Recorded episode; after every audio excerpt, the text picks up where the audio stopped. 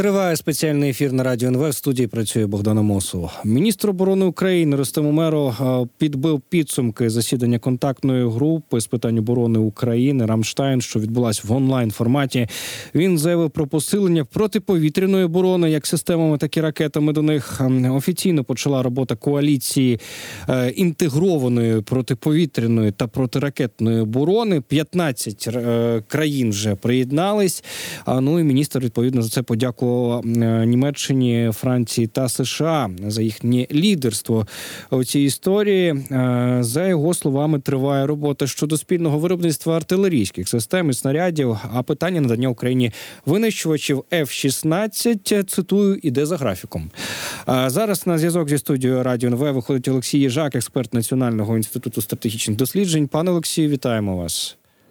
Вітаю вас. Е, Власне, ось цей Рамштайн, як ми можемо його підсумувати?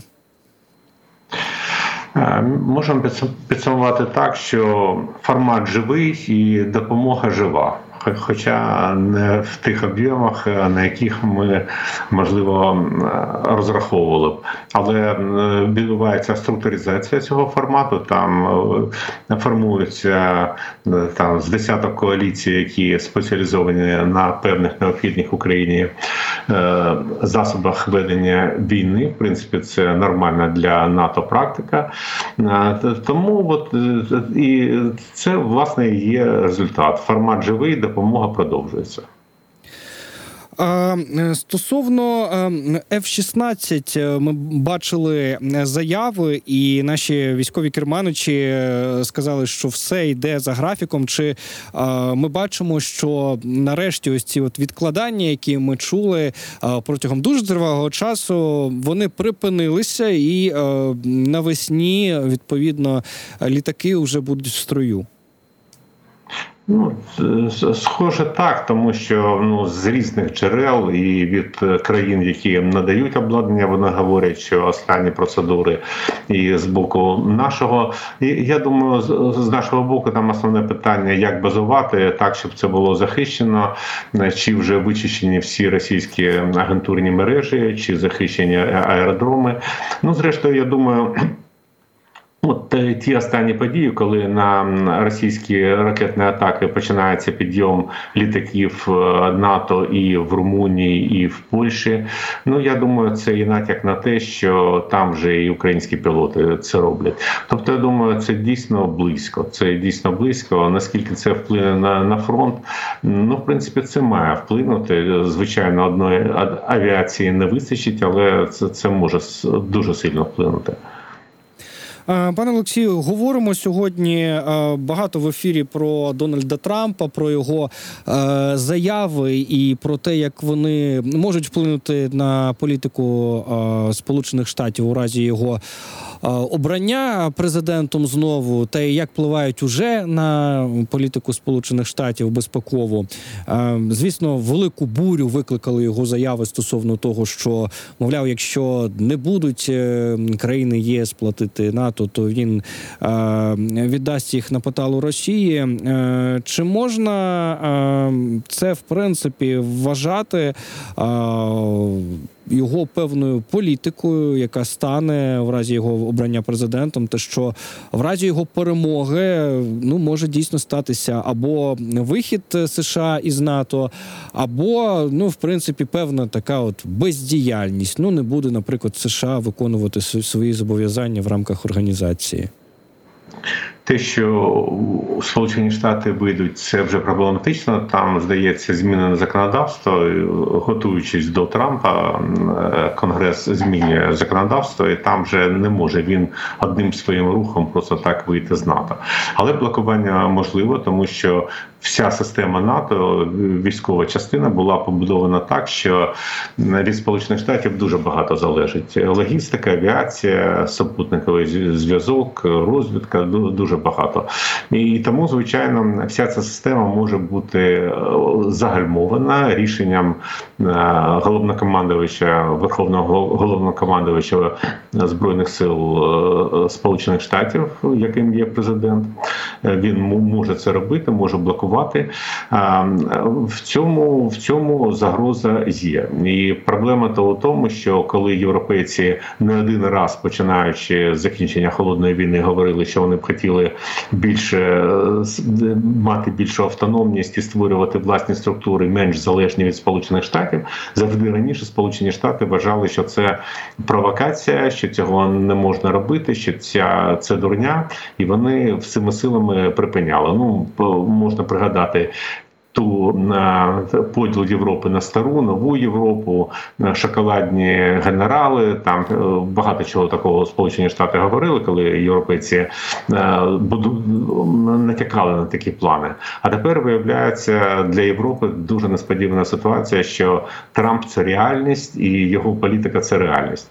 Ну якби просто мова йшла про. Те, хто скільки платить, е, у вкладається в оборону, так це тут є е, розумна частина, але ж дивитись на безпеку як. Як на те, що е, ну Трамп просто він пішов настільки далеко, що це дійсно загроза. Він вважає, що е, Сполучені Штати надають послугу з безпеки, і ці послуги треба платити. Він просто ну забуває, що взагалі добробут Сполучених Штатів базується на глобальній присутності і глобальних зобов'язаннях. Не буде глобальних зобов'язань, глобальної присутності, не буде долара, не буде значення Федеральної резервної системи Сполучених Штатів. Взагалі нічого цього не буде і не буде торгівлі. Такої е, е, пільговою для Сполучених Штатів. Та Тому все рухнуть. І оплата союзників вона полягає у тому, що вони безплатно розташовують на своїй території американські війська. Ну так завжди вважалося. І більше того, всі союзники Сполучених Штатів, Японія і Європейський Союз оплачують е, ну відновлення після операції Сполучених Штатів, коли десь йде війна, війна закінчується. Сполучені Штати підписують е, мир, а далі вже Європейський Союз відновлює те, що там залишається, і це завжди вважалось справедливим. А тепер Трамп говорить, що він хоче плату з європейців за те, що взагалі він е, когось від когось захищає. Ну звичайно, це настільки екстравагантна і настільки руйнівна ідея, що е, Європа е, робить зараз два таких важливих кроки. Вони їздять до Сполучених Штатів один за одним, політик за політиком, намагаються зрозуміти, чи це правда, чи ні. Чують, що це схоже на правду, і повертаються і починають починають дуже такими прискореними темпами будувати власну систему оборони, так щоб Сполучені Штати не змогли заблокувати е, роботу НАТО, навіть якщо Трамп цього захоче. Тобто, ну це ризик такий є. Хоча остаточна остаточна резолюція на сьогодні полягає в тому, що європейські країни продовжують е, е, сподіватись на Сполучені Штати у розбудові своєї оборони. Поки що це тільки ризик. Трамп це поки ризик. А, ну, якщо відкинути е, власне саму персону Трампа і всі його контроверсійні заяви, а, то в принципі ми бачимо, що і самі європейські лідери визнають, що а, вони мали б е, більше е, весь цей час уділяти увагу а, своїй оборонці. А, До речі, Єн Столтенберг нещодавно заявив, що цього року 18 членів НАТО з 30 досягли а, відповідного показника у 2% а, витрат е, ВВП на армію. А, Торік, верніше, 10 років тому це було лише три члени альянсу. А, Як ми бачимо, власне, наскільки Європа е, зараз е, безпосередньо встає на ноги в плані військовому, і наскільки вона може розраховувати на власні сили? Європа дорівнює Сполученим Штатам за своїми потенціалами.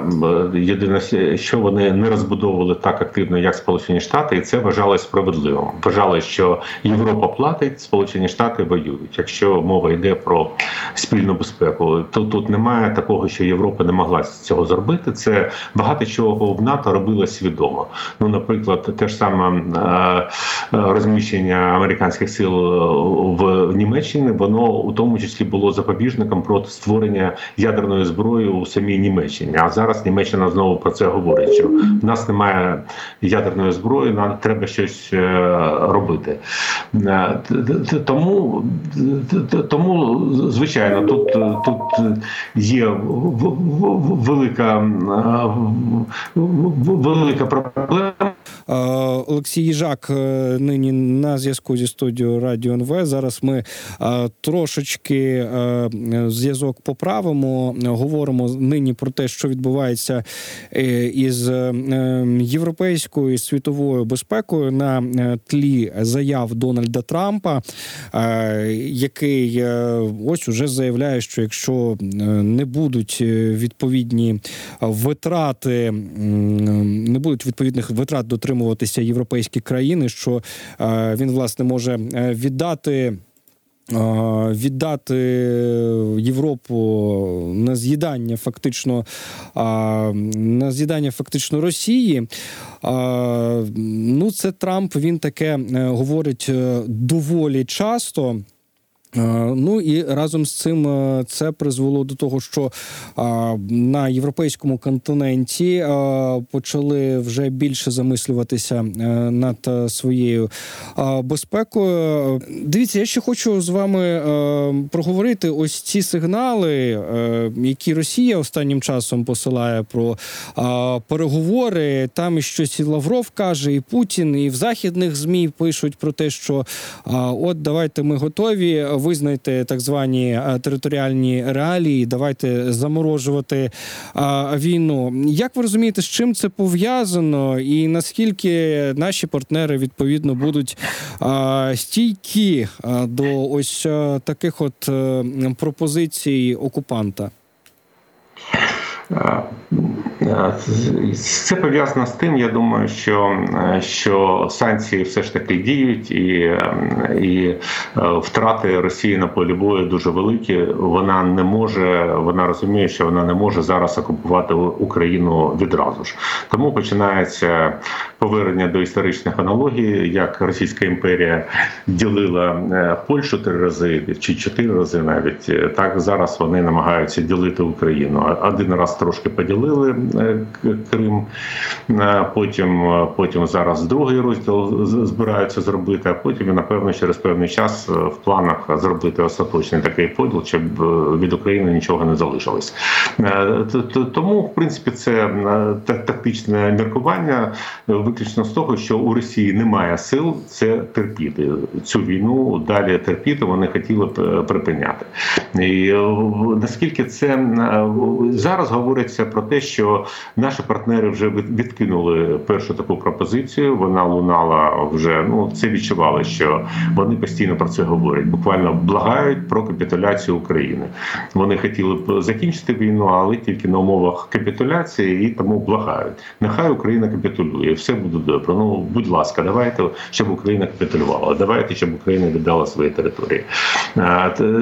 Відкинули зараз, але я нагадаю, що влітку минулого року була ну, така ну, Foreign Affairs, такий провідний е, е, журнал зовнішньополітичний американський. Вони говорили, що іншого варіанту зараз, е, окрім такого, це називалось корейський варіант, коли просто бойові дії зупиняються, і, е, і просто на невизначений термін е, ведуться або переговори, або щось там з'ясовується. Але зараз треба припиняти, тому що ані Україна не може звільнити території, а не Росія не може їх утримати. Е, Ну вони от так визнають, що у Росії буде дуже тяжко це е, утримати ці території. Тому є такий погляд і у і у, е, у наших партнерів, що навіть стратегічно, ну нехай Росія спробує це утримати і тримає і себе знекровлює ці території. Тому на жаль, така пропозиція може бути почута. Є достатньо людей і в Європі, і в Сполучених Штатах, які говорять, що ну давайте, давайте не будемо стріляти принаймні. А чи може бути тиск на Володимира Зеленського під час його візиту в Німеччину? Як кажуть, що він е, має відвідати Мюнхенську безпекову конференцію, і чули вже від голови цієї конференції, що а, а чи не замислитися всім про мінськ 3 А, Я думаю, прямо тиска не будуть, але розмови будуть. Е, На тут просто треба подивитись, чи буде підписана та от зараз ем, анонсовані угоди про безпеку на 10 років. Е, І те, що почалось з Сполученого Королівства на, на 10 років, е, важливі угоди. Зараз ще там десяток цих угод є. У Мюнхені має бути підписана е, з Німеччиною угода. Тобто, якщо з Німеччиною підписується така угода про підтримку України, ну принаймні на 10 років, поки Україна деокупує всі території і вирішить всі свої проблеми безпеки. Ну перехідна така угода. Якщо з Німеччиною буде підписано, це означає, що е, великого тиску е, не існує. Або якщо є тиск, він тактичний. От те про що я говорив. Можливо, Росії треба е, дати, дати відчути, що таке утримувати території, які вона не може утримувати. Я не виключаю, що тут тактичні різні міркування можуть бути і розмови можуть бути, але поки що тиска тиску ні. Зараз тиску не буде. А у нас буквально дві хвилини ще залишається. Хотів вас запитати на вашу думку. А, ось е, такі угоди вони о, дійсно будуть е, дієвими? Бо знаєте, от, от ви, виявиться на якомусь етапі, що там у Німеччині немає тієї, е, тієї зброї, тієї допомоги, яку вона, начебто, мала б е, була б зобов'язана е, надати. Ну як і з тим е, мільйоном боєприпасів європейських. Ну там е, 100% немає, 60% є. Там е, і ці угоди можуть працювати, можуть не працювати, але вони будуть працювати, якщо е, те, що ну як е, те, що у повітрі ідеї, що мають бути зроблені заздалегідь запаси, мають бути розгорнуті в Україні певні е, певна військова логістика, е, яка просто запускається автоматично. Ну і тим більше, якщо на території України будуть е, війська наших партнерів і заводи наших партнерів в обороні, то ну це гарантія того, що вони включаться. В принципі, в принципі, є шанс, що ці угоди будуть працювати, але якщо там буде матеріальна основа у вигляді тих попередніх е, складів і баз, які мають бути моментально включені, якщо щось трапляється. Якщо так, то це буде працювати. Якщо це черговий Будапештський меморандум, то звичайно не буде працювати. Ну, будемо сподіватися, що все буде складатися максимально на нашу користь Е, в цих історіях. Пане Олексію, дуже вам дякуємо за те, що долучилися до нашого етеру. Олексій Їжак був на зв'язку зі студією Радіо НВ, експерт Національного інституту стратегічних досліджень. Говорили е, про е, міжнародну безпеку. Ну і на сам кінець, друзі, хочу вам нагадати, що рак не можна поставити на паузу. Навіть під час війни українські лікарі продовжують рятувати життя дітей, які борються із цією хворобою. Але дітям і лікарям як ніколи потрібна ваша допомога. Їм потрібні ви. Давайте зберемо команду із тисячі нових супердрузів дітей. Оформіть підписку на щомісячну допомогу у 300 гривень або іншу комфортну для вас суму і допомагайте дітям лікуватися. Усі підписки оформлені під час радіомарафону. Партнер акції Marketplace Алло подвоюватиме протягом перших трьох місяців. Щоб оформити щомісячну допомогу дітям, надсилайте смс із цифрою 1 на номер 2909. Е, У відповідь ви отримаєте посилання на сайт фонду таблеточки, де зможете е, підписатися на щомісячний внесок. Надсилайте смс із цифрою 1 просто зараз на номер 2909 і допомагайте дітям перемагати. Вартість смс 1 гривня. Друзі, ну і на цьому я свою частину етеру завершую і передаю слово колегам. Буквально за кілька хвилин е, у цій студії з'явиться Юлія Петрова.